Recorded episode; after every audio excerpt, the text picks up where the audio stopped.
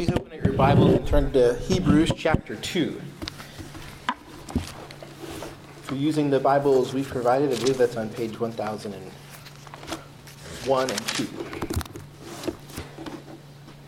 This morning, as we look at this passage, we're going to begin with Hebrews chapter 2's warning. And as kind of a roadmap for our time, after that warning, we're going to look at an overview of the argument that Hebrews 2 makes. So in chapter 2, the author of Hebrews argues that Jesus is crowned with glory and honor because he suffered as a man and died for sinners. That's the argument that we'll spend some time unpacking.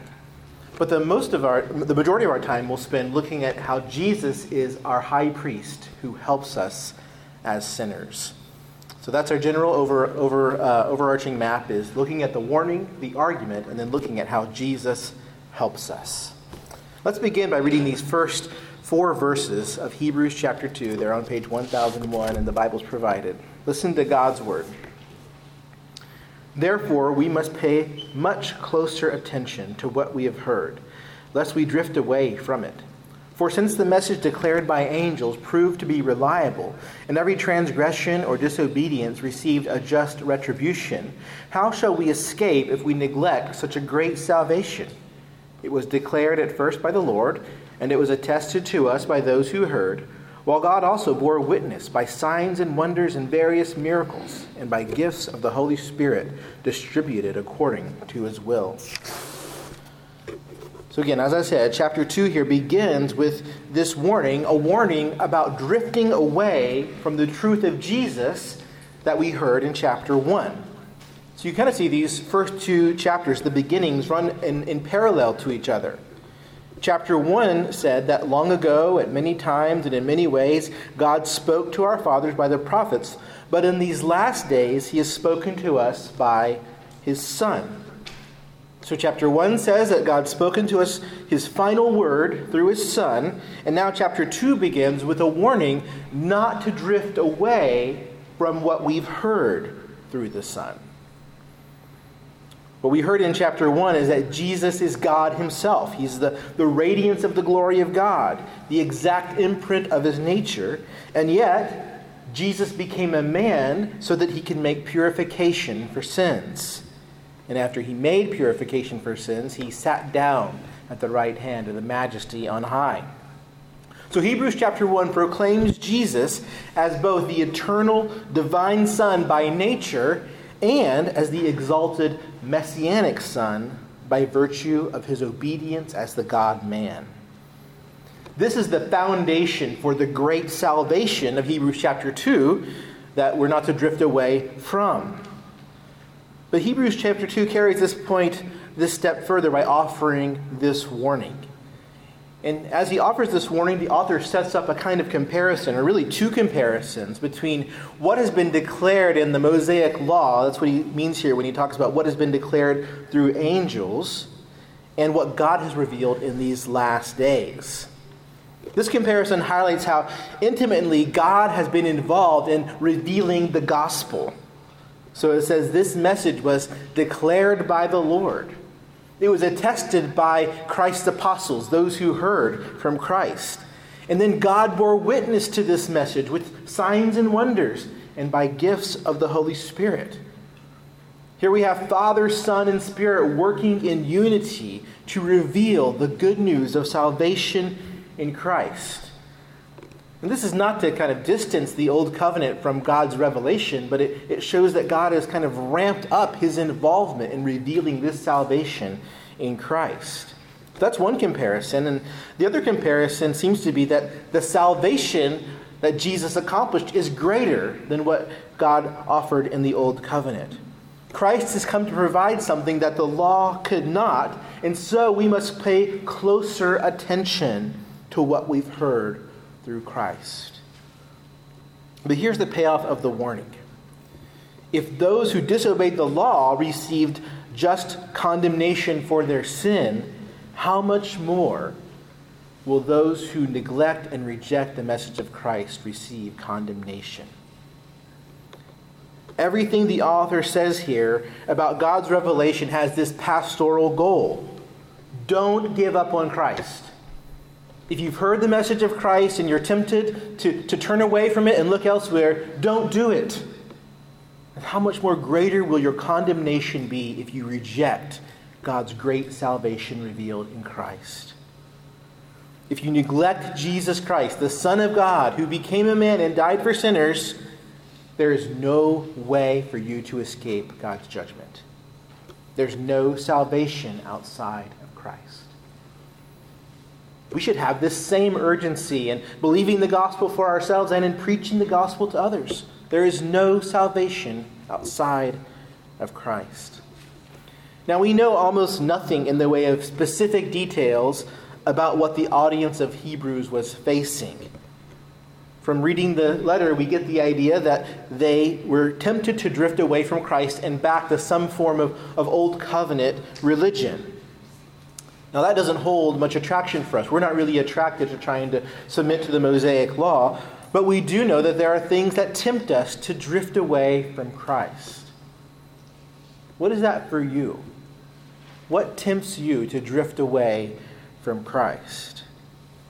We need to hear this warning that the author of Hebrews gives not to drift away to that which was handed down to us by God through Christ and his apostles. Don't drift away from faith in Christ. Don't drift away from seeing that Christ is enough for you. Don't drift away from Jesus, the incarnate Son, crucified, risen, and exalted. No matter how tempting other ways of life may seem, no matter what other religions or philosophies can promise you, remember there is no salvation outside of Christ. Instead of drifting away, the author of Hebrews calls us to pay even closer attention to what God has spoken to us through Jesus and his apostles. In a way, this is proclaiming the ordinary means of grace. Sit under the word of God among the people of God. Attend to what God has said. You could say that's a kind of introduction to Hebrews 2, but also the whole letter. Don't neglect the great salvation that God provides in Christ. But having given us this introductory warning that not neglect this great salvation, the author of Hebrews then moves on in chapter 2 to tell us why that salvation is so great. So that's kind of the, the movement of the chapter. First, don't neglect the salvation. Now, here's why that salvation is so great. So, for this second part of our time, I want us to unpack the argument of why this salvation is so great. And then we'll move on to how Christ helps sinners. So the author begins his exposition of this great salvation in chapter 2, verses 5 through 8. And here he's quoting, as Pastor Tim said, from Psalm 8, or part of Psalm 8. And he uses this quote to say that God didn't subject the world to angels, but God did subject the world to man, to human beings. And we read in verses 5 through 8 that Paul that, that, that the psalmist is, is first talking about people in general mankind in general, before he then goes and applies these same words to Christ. So let's read this, this part of Hebrews that quotes Psalm 8, beginning of chapter 5, I mean chapter 2, verse 5, and reading down through the end of verse 10. For it was not to angels that God subjected the world to come, of which we are speaking. It has been testified somewhere What is man that you are mindful of him, or the Son of Man that you care for him? You made him for a little while lower than the angels. You have crowned him with glory and honor, putting everything under his feet. Now, in putting everything in subjection to him, he left nothing outside his control. At present, we do not yet see everything in subjection to him. But we see him who for a little while was made lower than the angels, namely Jesus, crowned with glory and honor because of the suffering of death, so that by the grace of God he might taste death for everyone.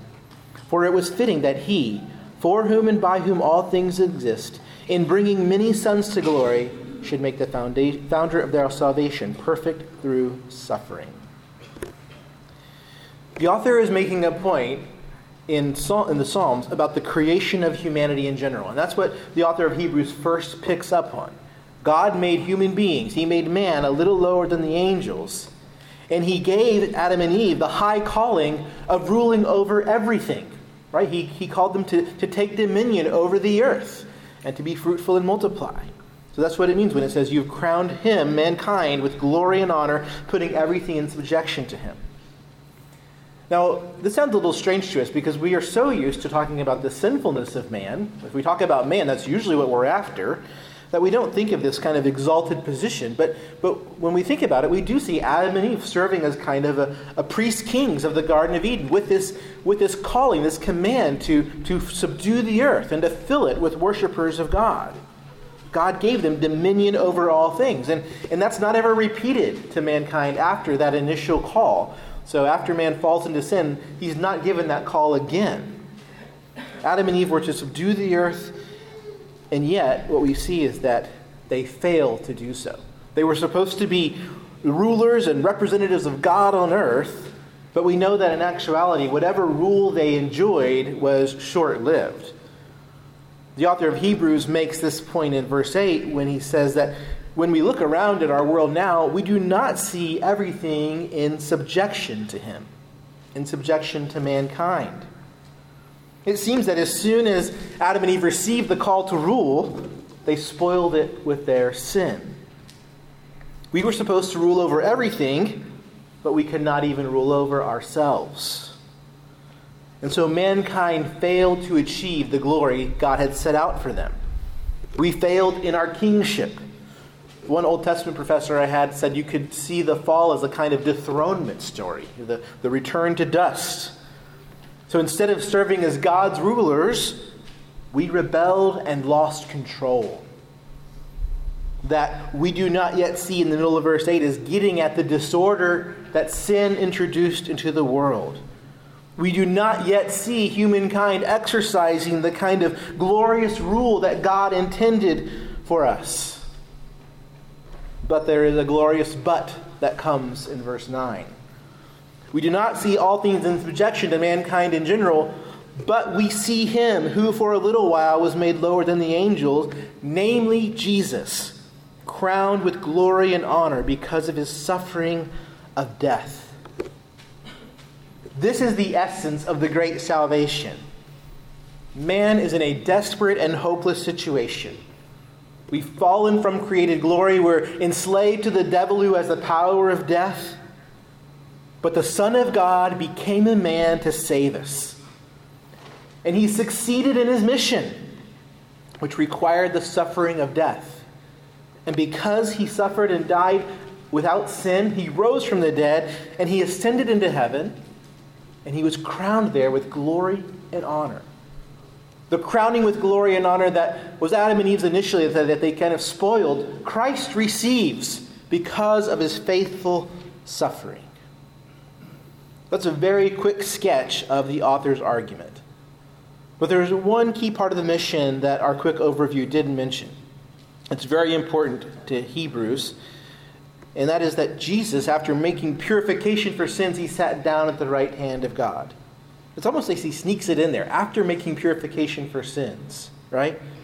After ascending into heaven, but before sitting down on the throne of God, Jesus made purification for sins. This is the work that a priest does. And that's exactly what we find Jesus doing in Hebrews chapter 2. We find in 2:17 that Jesus became a man like us so that he might become a merciful and faithful high priest in the service of God to make propitiation for the sins of people. A key to the greatness of this salvation is that our high priest is a man like us, but not a sinner like us. Jesus is not a son of Aaron who serves for a little while and dies. He's not a son of Aaron who has to make atonement for his own sin. Our high priest is Jesus. He is perfect and more powerful than sin and death itself. And the offering he makes, not the offering of a a blood, a bull or a goat. It's his own body sacrificed for sin. He offers himself, his body broken for his people, his blood poured out for the remission of sin. And he performs this priestly work not in an earthly tabernacle, not in an earthly copy. He performs it in heaven's throne room, before God himself. The salvation is so great because we are served by such a great high priest. So we're still here in overview mode. We're still looking at the argument. But there's one detail I want to drill down on. It's probably the most confusing part of this passage if you read it carefully this week. In chapter 2, verse 10, the author says, For it was fitting that he, that's speaking of Jesus, for whom and by whom all things exist, in bringing many sons to glory, I'm sorry, it's fitting that he, God, God the Father, for whom and by whom all things exist, in bringing many sons to glory, should make the founder of their salvation perfect through suffering. God is said here to make Jesus perfect through suffering. And that seems completely wrong to us, right? We think Jesus is perfect, in what sense does he need to be perfected? Well, it helps if we replace the word perfected with completed. That's the sense of perfection here, to bring to completion. Jesus became our merciful and faithful high priest after he completed his suffering for us. He had to become like us in every respect and die in our place to serve us as high priest and to offer himself for our sin. We see this in verse 9, in that Jesus is said to be crowned with glory and honor because of his death. Because of his death. So Christ Jesus enters the heavenly Holy of Holies, having perfectly endured the worst that sin and death could throw at him. And once there, because he's completed this task, he's able to turn away the wrath of God from sinners by offering himself as payment for our sin. He propitiates God's wrath. So Jesus achieves here what Adam and Eve did not. They were made to be crowned with glory and honor, but they were dethroned because of their sin. But Jesus, the Son of God, made man, came to defeat sin by dying on the cross. And after he completed this work on earth, he ascended into heaven, where, as our merciful and faithful high priest, he offers himself for purification for our sins. He made purification for our sins, and then he sat down as the king who reigns forever. And so it's our glorious joy to confess the words of verse 9. When we look around at the world, we see it is it's not perfect, right? It's far from it, it is full of war and devastation. We see that things are, are not as they should be. But we see him who for a little while was made lower than the angels, namely Jesus, crowned with glory and honor because of his suffering and death. That is our great salvation. We see our Savior crowned because of his saving work. And the reason this salvation is so great is because he did it for our sake. We are the beneficiaries. He did this to help us. The Son of God became a man and suffered death and conquered death to help us. And that's the big payoff of verse 18. For because he himself has suffered when tempted, he is able to help those who are being tempted. The point of this overview is so that we can get to this point that Jesus, our great high priest, helps us. So, how does this happen? How are we helped it by Jesus the high priest? How do we lay hold of this help? Well, that's where I want to spend the bulk of our time looking at three big ways Jesus helps us. So, first, Jesus helps us as our brother. When we're tempted, Jesus helps us as our brother. Let's read verses 11 through 15. I'm sorry, 11 through 16. For he who sanctifies and those who are sanctified all have one source. That is why he is not ashamed to call them brothers, saying, I will tell of your name to my brothers. In the midst of the congregation, I will sing your praise. And again, I will put my trust in him. And again, behold, I and the children God has given me. Since therefore the children share in flesh and blood, he himself likewise partook of the same things, that through death he might destroy the one who has the power of death that is, the devil, and deliver all those who through fear of death were subject to lifelong slavery. For surely it is not angels that he helps, but he helps the offspring of Abraham. So we find here that Jesus is not ashamed to call us brothers because he shares in our human nature. That word brothers doesn't exclude women. We could say Christ's siblings here. The idea of the Son of God's incarnation pervades our passage. That's what the author means when he says that Jesus was for a little while made lower than the angels. The Son of God, for a little while, even though he's exalted over angels and superior to angels, he took on flesh and became lower than the angels like us. The author makes the same point again in verse 14, very explicitly saying, Therefore, since therefore the children, which means God's people, share in flesh and blood, he himself likewise partook of the same things. The Son of God partook of flesh and blood. He, he took to himself human flesh. That word, that reference to the children in verse 14 picks up the quote from Isaiah in chapter uh, in verse 13, where, where, I, where Jesus is quoted as talking about his children trusting the Lord. So we see here that the Son of God freely identifies himself with us by adding to himself a true human nature. And even as the Son of God takes to himself human nature, he doesn't sort of shed off his divinity while doing so. He is the God who became man and yet remains the God man, and he is still the God man as he sits exalted in heaven. Jesus willingly humbled himself to join us in flesh and blood.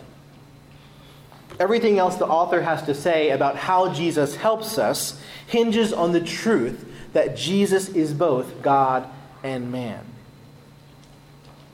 Now, one of Satan's strategies when he tempts us is to isolate us. Right? We feel like perhaps we're the only one who struggles with that particular temptation, or we feel a, a shame in confessing our sin, we may think that God wants to have nothing to do with us. But in Jesus, the God man, we see our brother. He took on our flesh and blood in order to save us. He didn't try to remain at a safe distance, he took on flesh and blood. And so we don't fight temptation alone. If we try to fight temptation alone, it, it never works. That's a sure way to fail in our fight. The only way to fight temptation is with Jesus, our brother, who suffered when tempted.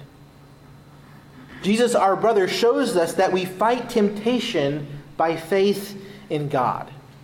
And that's the point of these quotations from Psalm 22 and, and from Isaiah 8 that we find in verses 12 and 13. We see here that Jesus was the perfect believer. Again, that's something that may sound strange. We think, well, Jesus is God. How can he be a believer? But Jesus was truly man. He was a perfect man. And so he had perfect faith in his Father. In the midst of a wicked and perverse generation, in the midst of being rejected by his own brothers and, and tortured to death, Jesus never wavered in his faith in the Father. The first quote we see is from Psalm 22 22. If you know the Psalms well, you know this is also the psalm that Jesus quotes from the cross. Verse 1 of Psalm 22 is, My God, my God, why have you forsaken me?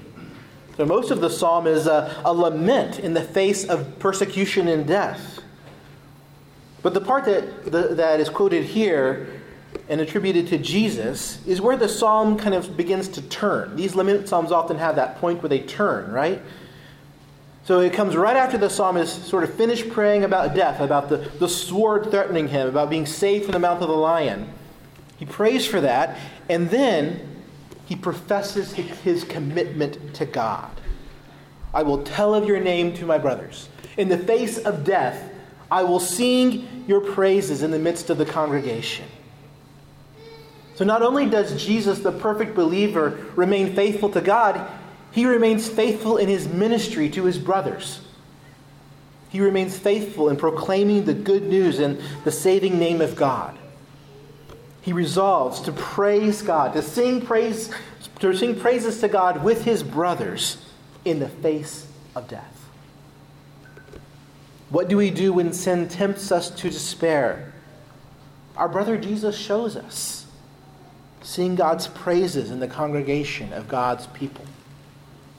The next quotation comes from Isaiah chapter 8, verses 17 and 18. In Isaiah's generation, Judah was facing mounting threats from the Assyrians and the northern tribes of Israel. And Isaiah knew that God's judgment was coming, and he warns King Ahaz about that.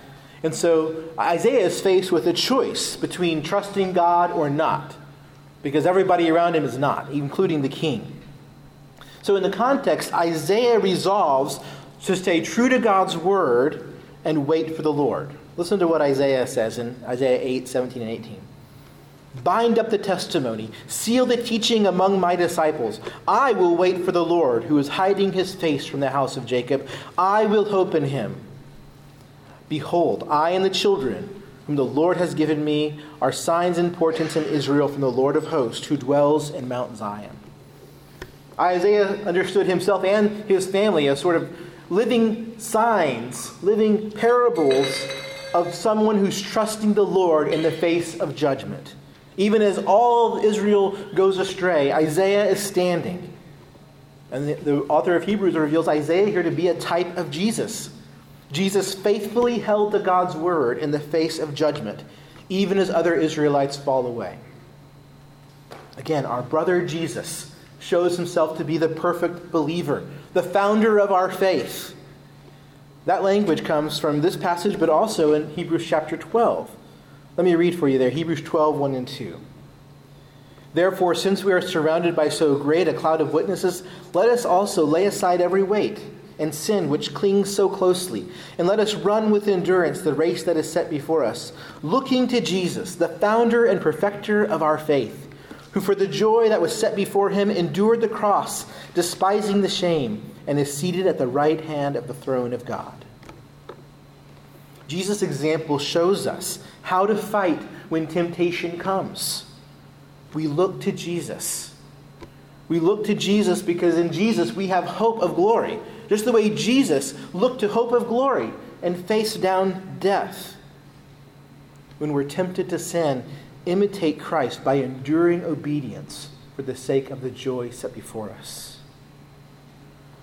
Our brother Jesus, it said here, suffered when, was, when he was tempted.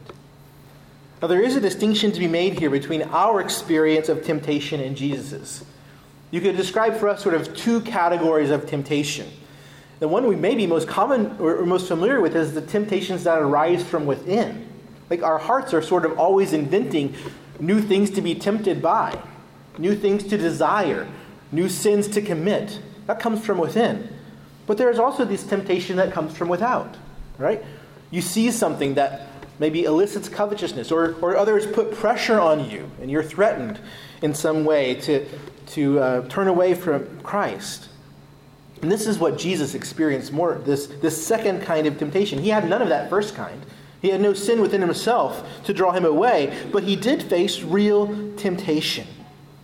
And Hebrews said that he suffered as he battled temptation. Hebrews says that Christ's suffering with temptation was actually greater than anything we experienced. See, we seem to think that because Christ was perfect, he didn't really, really face temptation. It was kind of like temp- temptation light, you know, it was temptation. No, dude, Jesus says that his temptation was, was real and more intense than anything we experience because he never gave in to temptation. You may have heard this quote before because when I read it, I thought, I think I've heard this a thousand times. But Leon Morris says that the man who yields to temptation has not felt its full power. Only the man who does not yield to temptation knows the full extent of that temptation. Because he was perfect, Jesus' experience of temptation was more intense because he resisted to the end. Jesus had a human body so he was capable of suffering hunger and exhaustion and pain and death. But through all his temptations, our brother did not yield. He, he blazed a trail of faith in the face of suffering.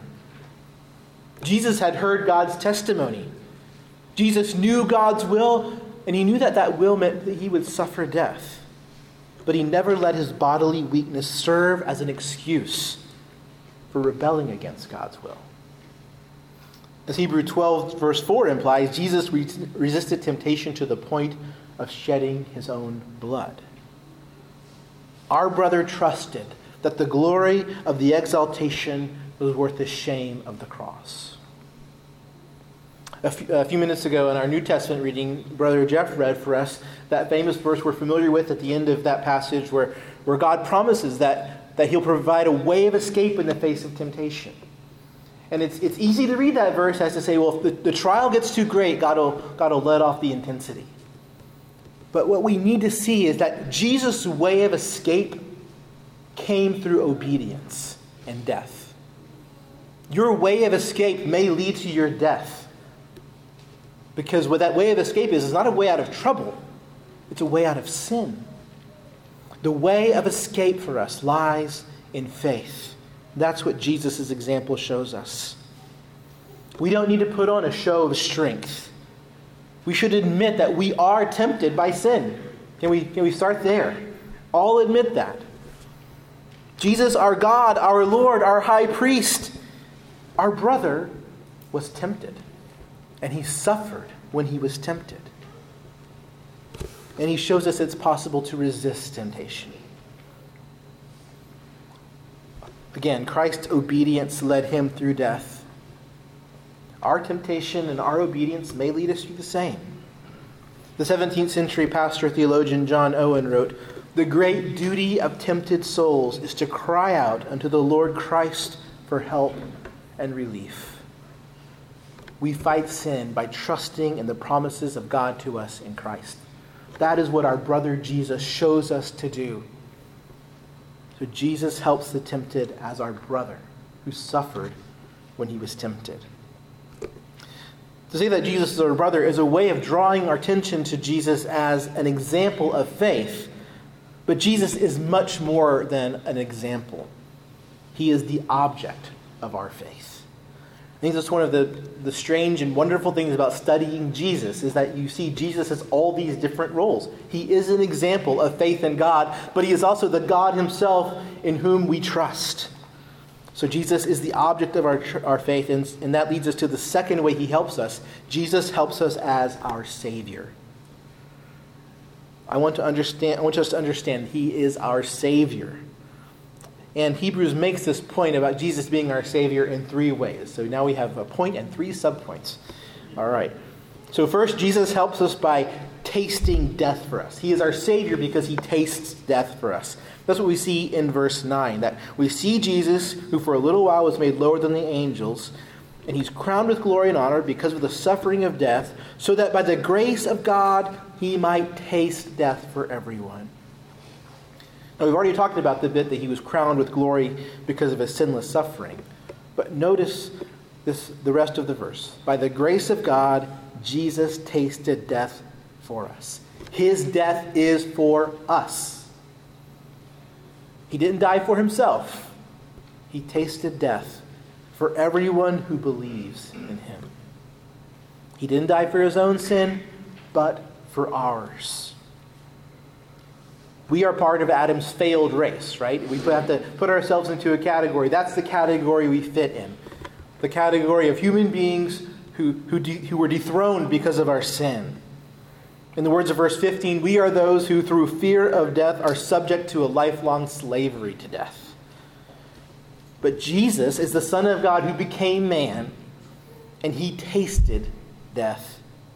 He subjected himself to the wrath of God for our sakes. God suffered God's wrath for us. But for Jesus, death is not the final word because of his righteousness.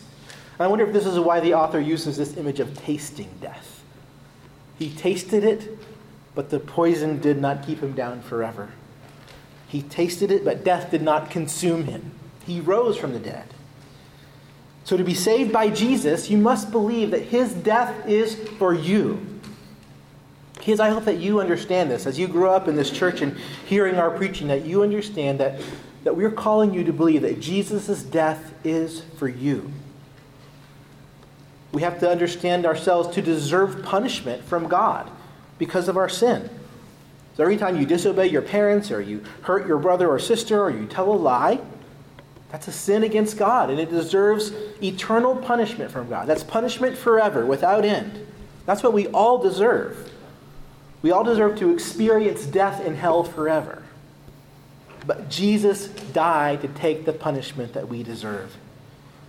He tasted death for us. He helps us in the way that we need it most by paying the price our sins deserve. And he tasted death for us so that death can have no power over us. Because Jesus tasted death, whoever believes in Jesus, though he die, yet shall he live. And everyone who believe, lives and believes in Jesus shall never die. Has Jesus tasted death for you? Trust in Jesus, and his death will pay the price your sin deserves. Jesus saves us by tasting death.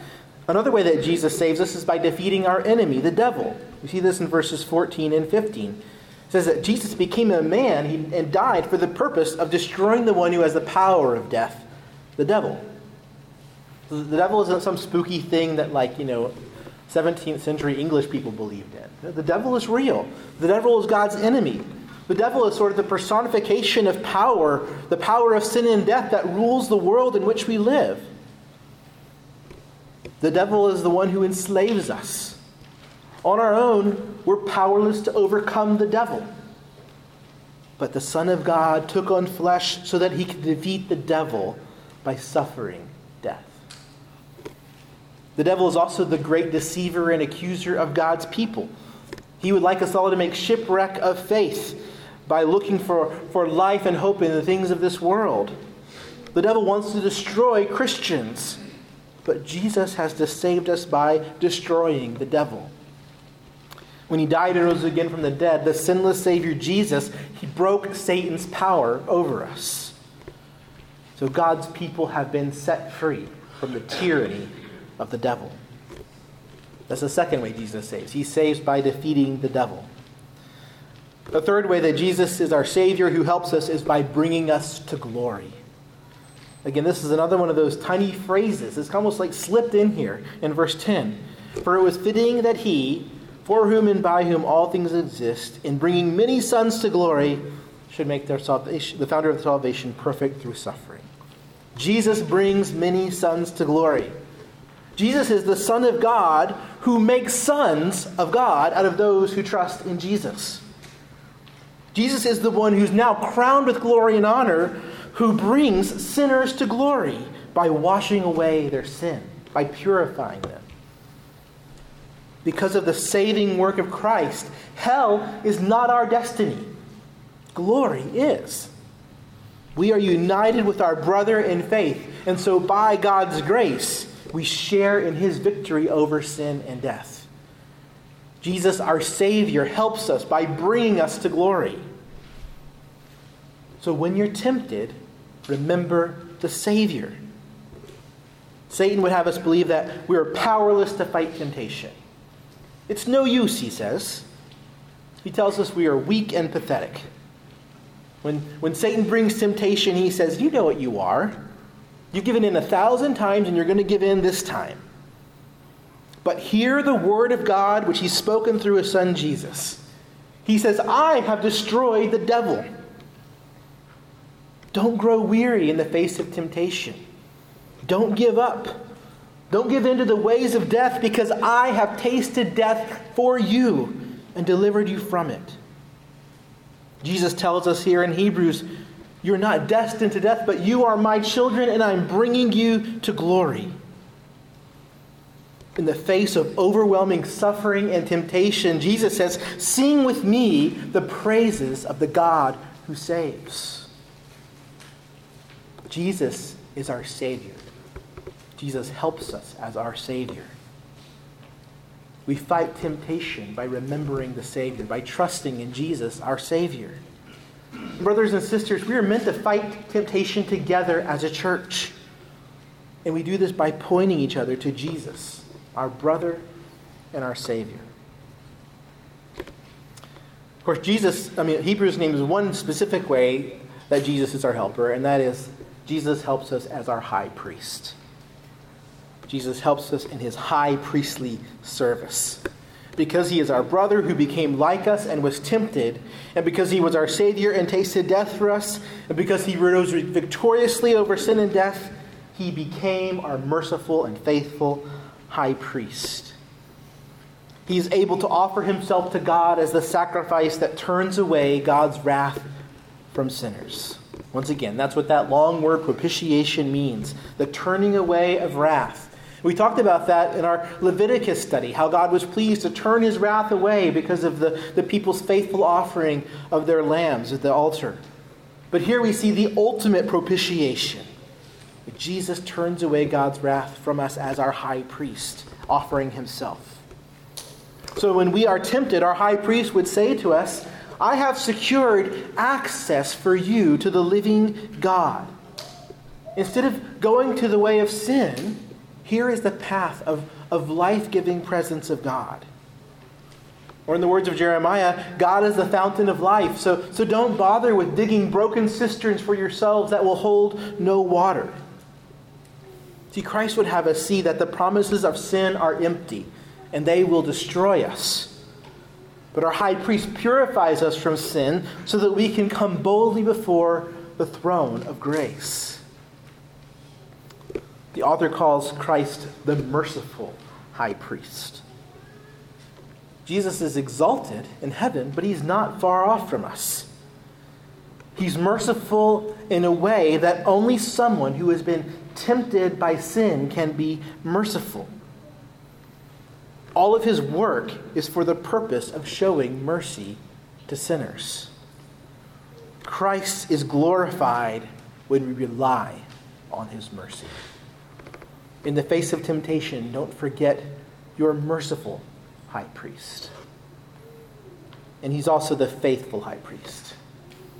He's not like the corrupt priests of Israel who preyed upon the people. Christ, the faithful high priest, is in no danger of polluting God's sanctuary because of his own sin. And in his faithfulness, he never tires of showing mercy. He gives and gives, and his supply of mercy is never depleted. Because God forgave you yesterday, it's not like he has less mercy for you today. He is our faithful and merciful high priest. He is faithfully merciful and mercifully faithful. Jesus helps us as our merciful and faithful high priest. And this brings us back to where we started. Do you see the greatness of this salvation that God has revealed in Christ? Since we have such a great salvation, don't drift away from it. There's nothing you can find in the world or any religion or philosophy that will improve upon Christ. As a matter of fact, those other things will destroy you. If you abandon Christ for those things, you have no way of escape from judgment. And so lay aside every weight and the sin that clings so closely. When temptation presses in, when you think that you can't endure it or fight it for one second longer, don't grow weary or faint hearted. Don't neglect the great salvation that you have in Christ. Look to Jesus, our brother, our Savior, our high priest, our helper. Our brother became like us and never wavered in faith. Our Savior tasted death for us. Our high priest purified us from sin. Jesus is bringing us to glory. Jesus helps us when we're tempted. Let's pray.